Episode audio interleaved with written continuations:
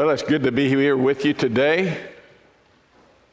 I'm excited to be in God's house, full of God's people, most of which I see at least once a week at Chick fil A. Sometimes more. Well, I want to thank the pastor for giving me this opportunity. You know, uh, we've been here a little bit over a year now, my wife and I. And the pastor and his family have been uh, so gracious and so kind. And I want to uh, just extend a word of compliment to you, the body of Christ, who have been so welcoming and so loving to us, so caring, praying for Pam as she's gone through some medical procedures, encouraging us, ministering to us. And I just want to extend a word of thanks to you for, uh, for your prayers and for your caring. Before we get started today, I've got a video clip that I think will give us a better perspective of where the psalmist finds himself at this particular time. If you could play that clip now, Brother Steve.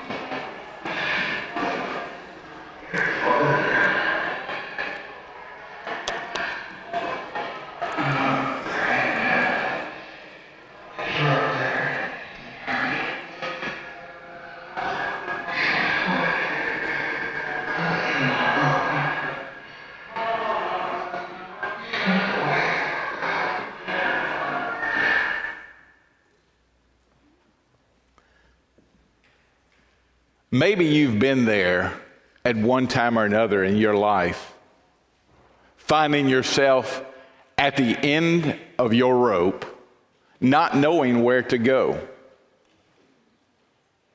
It's at this time that we can draw close to the Lord. And we see what the psalmist does in our text today in Psalm chapter 70. Read with me, with, if you will. Psalm chapter 70, just five short verses.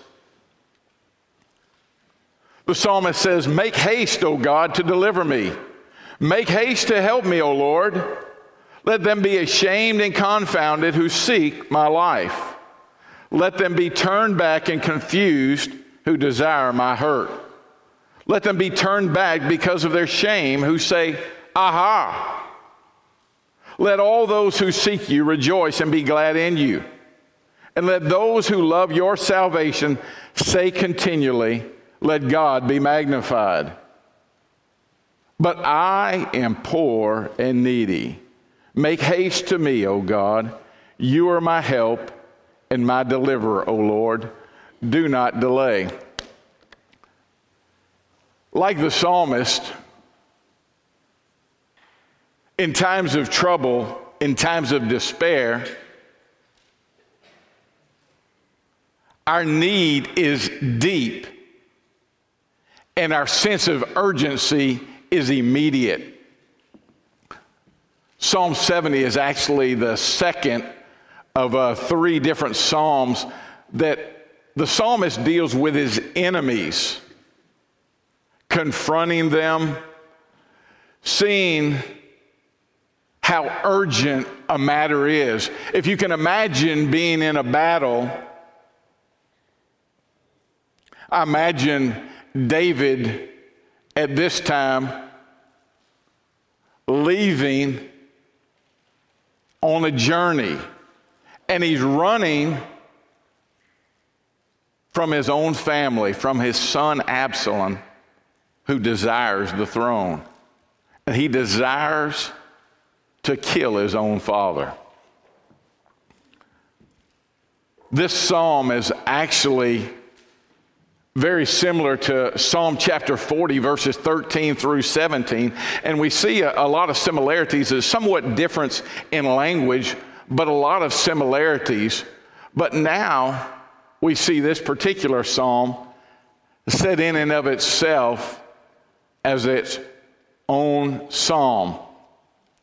It references the psalm's need and recognizes it and poor and needy. You, know, you see this uh, same theme in Psalm 69, and actually, Psalms 69 through 71 are three different Psalms of lament. The structure of chapter of Psalm 69, rather, and Psalm 71 are very much the same. They, they offer this plea and then they uh, come back with a vow of thanksgiving. But in Psalm 70, what you see is you see the psalmist crying out to the Lord with his plea for help. And then he returns back to the same plea at the end of the psalm, as opposed to a, a vow of thanksgiving that we see in the other psalms. Ultimately, what this psalm is a plea for is deliverance from our enemies. There are also similarities in Psalm chapter 70 and Psalm chapter 71. In fact, if you notice in most of your Bibles, Psalm 71 does not even have a title, which has brought many scholars and theologians to believe that Psalm 70 was actually an introduction to Psalm 71 and they're actually one psalm but have been separated.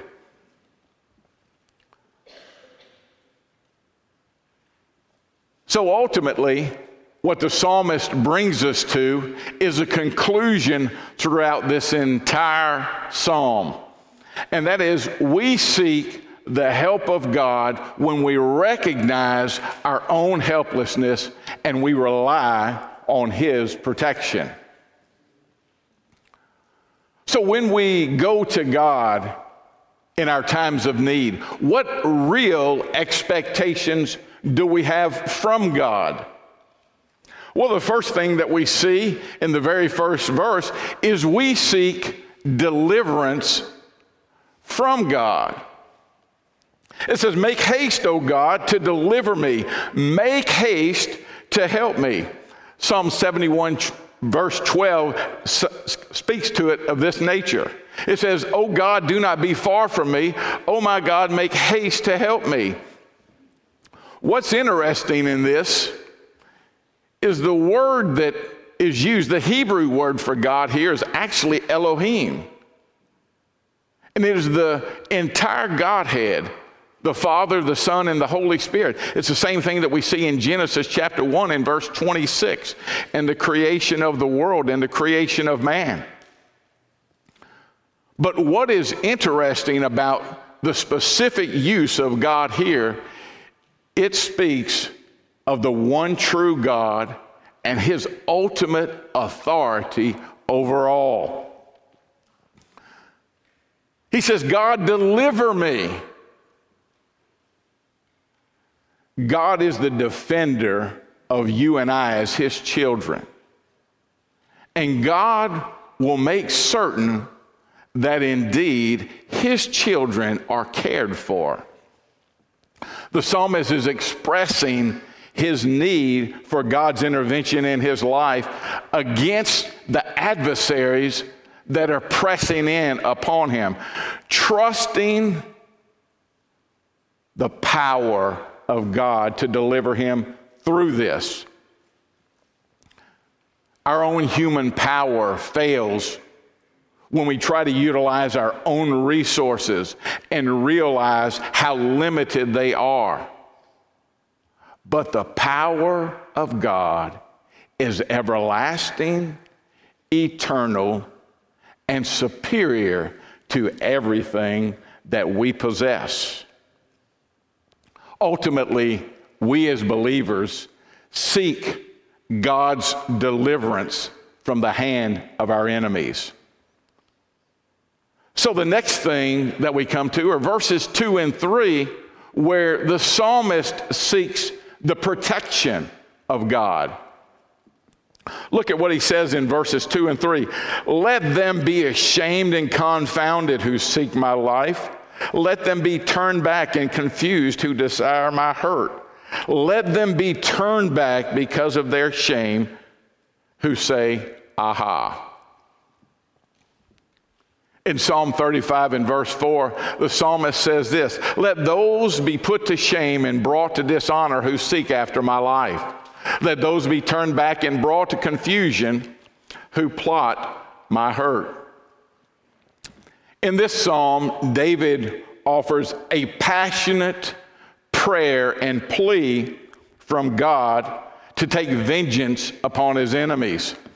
In fact, he knows that God ultimately will defeat his enemies because of his servant. He uses a few very specific words here that are key to the understanding of these few verses. He says, Let them be ashamed and confounded. He wants them to be rendered to act unwisely. He wants God to confuse his enemies.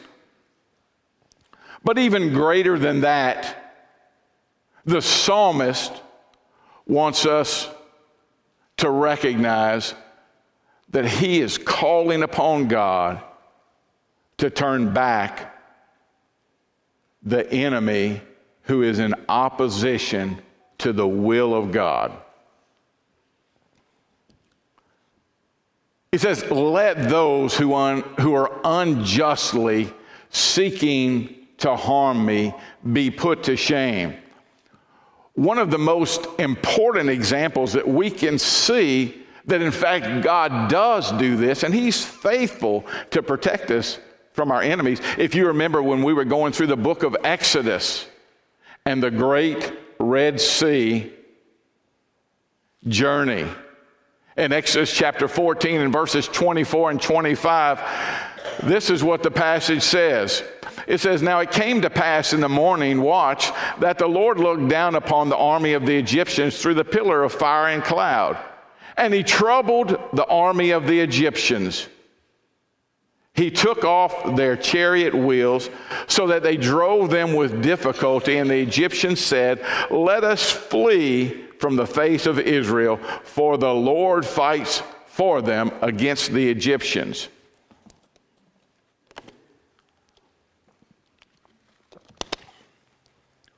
What we remember in this passage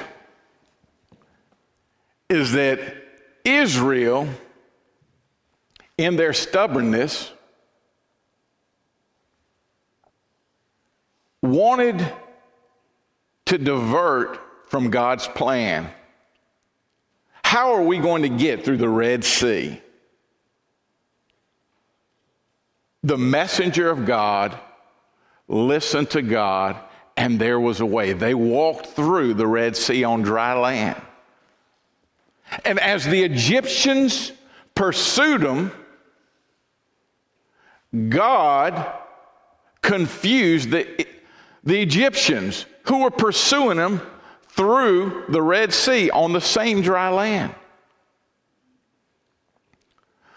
The word that is used here, troubled, in Hebrew is the same word as confused. He confused the enemy when they were on attack.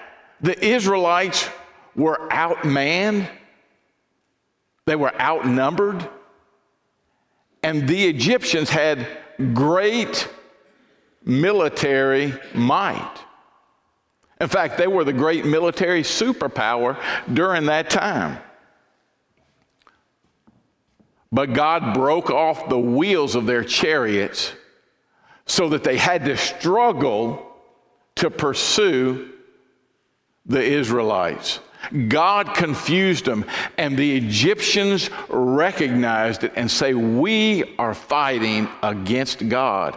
Even those who had a very polytheistic disposition understood that they were fighting against the God of the Israelites, and they had no power and no authority over him. That's what God does for you, and that's what God does for me in these times of need. In these times in which our enemies' attacks seem overwhelming, the enemy's attacks seem unbearable, and we don't know what to do. When you don't know what to do, you better turn to the one who has the power, and that is our Father who loves you and He loves me. He cares for us. He has not left us as orphans, but we can say, Daddy, please help me. I can't help myself. Please, please help me. And God will intercede on your behalf in just the right time. So we see God as our deliverer, we see our need for the protection of God.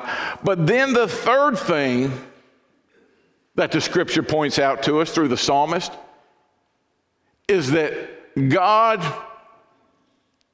as you do this, as those who love your salvation, we want to seek that your name be magnified, your name be glorified. Psalm 35 27 says this Let them continually say, The Lord be magnified, who delights in the prosperity of his servant. The psalmist prayed that all of those who love the Lord, who seek his salvation, would say, Let God be praised. God is our only source of help. And he did not say to seek joy because of the defeat of our enemies and to their shame, but no he said that we want to be joyful throughout the time of a crisis in our lives. You know, it, it reminds me of Jesus' half brother James. He said, We should be joyful in the time of tribulation, knowing that tribulation produces endurance. And I want to tell you, I don't know about you, but me, that brings me to a place where I'm very, very uncomfortable. Number one, I'm not in control. Number two, I'm in a time of distress. And number three, I can do absolutely nothing about it. And in my time of distress, and in my time of despair, I call upon the Lord Lord, save me. Lord, help me. And the Lord hears my cry. And the Lord hears your cry.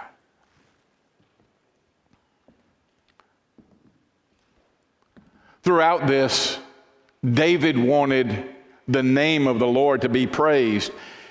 He was conscious that he was God's servant and he was God's king. In fact, he also knew that he was a reflection of God himself.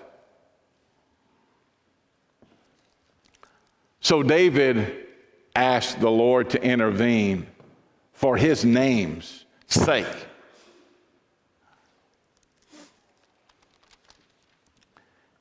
In 2 Samuel chapter 7, verses 8 through 11, David had come to a point in his reign where he was preparing to build a house for the Lord.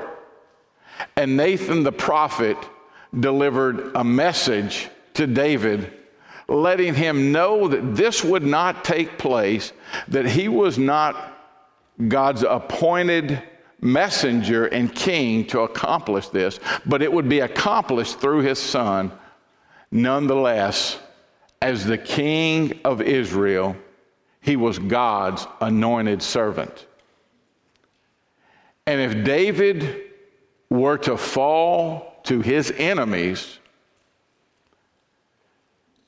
as he seeks God's help, it would undermine the name of God. And it would also underscore the promises of God. What a challenging time to be at. But David reminds us to call upon the promises of God, of which we can stand on because they're a firm foundation.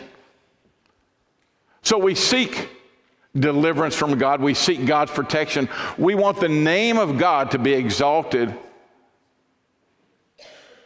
But the psalmist concludes with a very telling passage in which we understands that we seek the mercy of God in these troubling times. Psalm 72, verses 12 and 13 says this For he will deliver the needy when he cries, the poor also in him who has no helper. He will spare the poor and needy and will save the souls of the needy. What's interesting, the New American Standard uses a different word for poor, and it's the word afflicted, which puts you in a state of mind of depression and even contention within yourself. But he also uses the word needy. Psalms continually portrays the Lord as a defender of the weak and the poor. But God has always defended those who are weak and those who are poor. In fact, David has referred to the poor and needy in many of the Psalms. But here, the king of Israel identifies himself as the one who is poor and needy.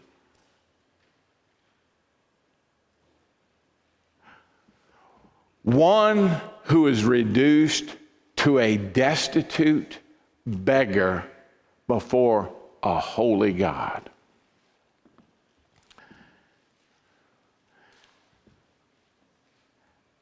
David recognized his own spiritual disparity and total dependence upon God. David concludes by identifying God as his helper and deliverer here. The words helper means that God will come, God will be our aid and sure rescue in a time of need. God will not fail. God is a certain deliverer. God will help us to escape safely from the clutches of our enemies. Throughout this entire psalm, the psalmist focuses on the urgency the urgency for help, the urgency in our time of need, the urgency of God to answer even now.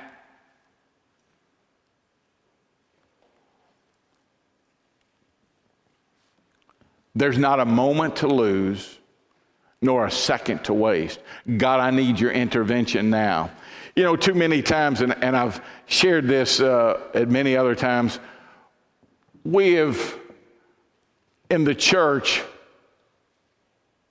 have utilized a cultural mind for the theology of God. We expect instantaneous results, microwavable solutions. God is not a God to be conformed to your thoughts and to my thoughts. God is completely omnipotent and omniscient over all and through all. And at a time that He appoints and determines, He too will deliver you and deliver me through the crisis of which we're going through. So, there really, the psalmist has pointed out four different things for us to examine through this short passage today.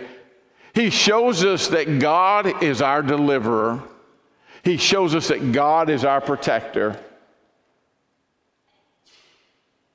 He shows us that we should always exalt and bring praise to the name of God. But in the end, we should seek the mercy of God. That God would have mercy upon us, a poor, needy people. So, where does that bring you today? Do you recognize your own need for a deliverer? For one who has the power to rescue you from sin, from death, and from hell. Do you recognize, just like the scripture said, today is the day of salvation? And the urgency is greater today than ever before because you and I are not promised tomorrow. This is the crisis and the crossroads that you find yourself at when you're faced at making a decision for Jesus Christ. What will your decision be? Let us pray. Father, we thank you so much for your word. God, we thank you that we can stand on the promises of your word. And God, we thank you that your promises are true and faithful.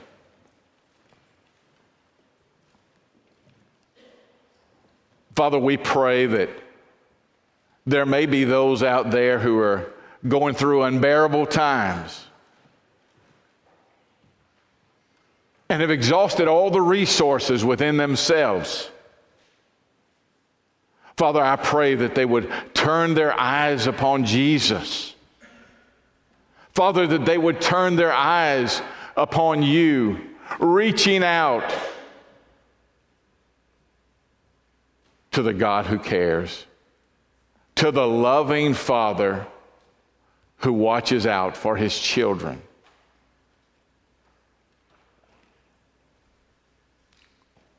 Father, maybe there are those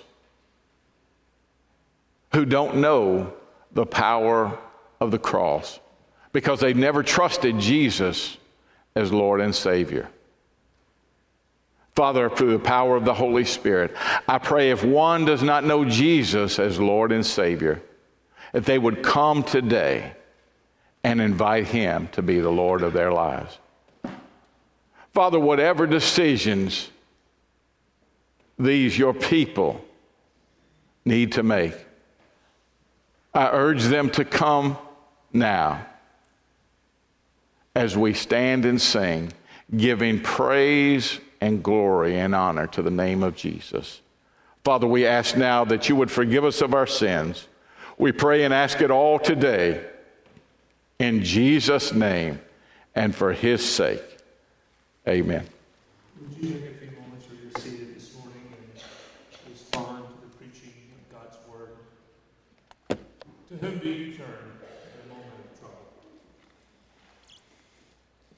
David reminds us through these Psalms that each of us, regardless of our position before the Lord, here David King, none of our positions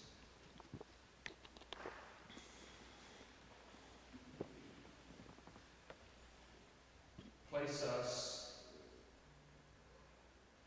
where we don't have trouble, where we are free from trouble.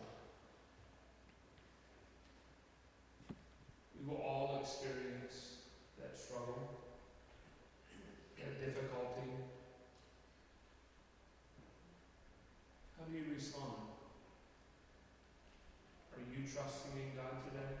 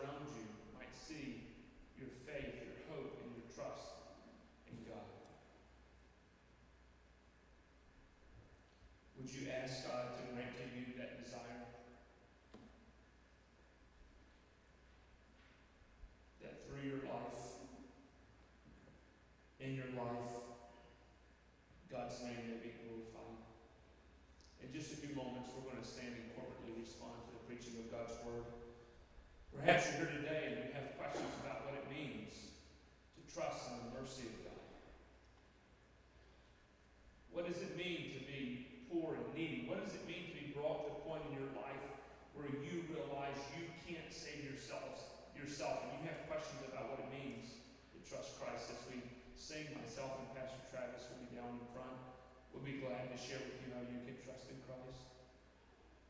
But friend, you can feel free to turn to someone seated next to you, for there are plenty of people in this sanctuary who would delight in sharing with you how you can trust in Christ. Secondly, perhaps you'd like for one of us to pray with you. Like David, you too find yourself in an urgent situation and you need God's provision and protection and deliverance we would delight in shepherding your heart by praying for you. That this same God who responded to David might also respond to you. And thirdly, maybe God has impressed upon your heart that this is the congregation in which you need to be connected to live out your life on mission with Him. This would be an opportunity for you to express your interest in being part of this faith family. God, as we respond to you now, we ask that our response might be pleasing. We pray in Jesus' name.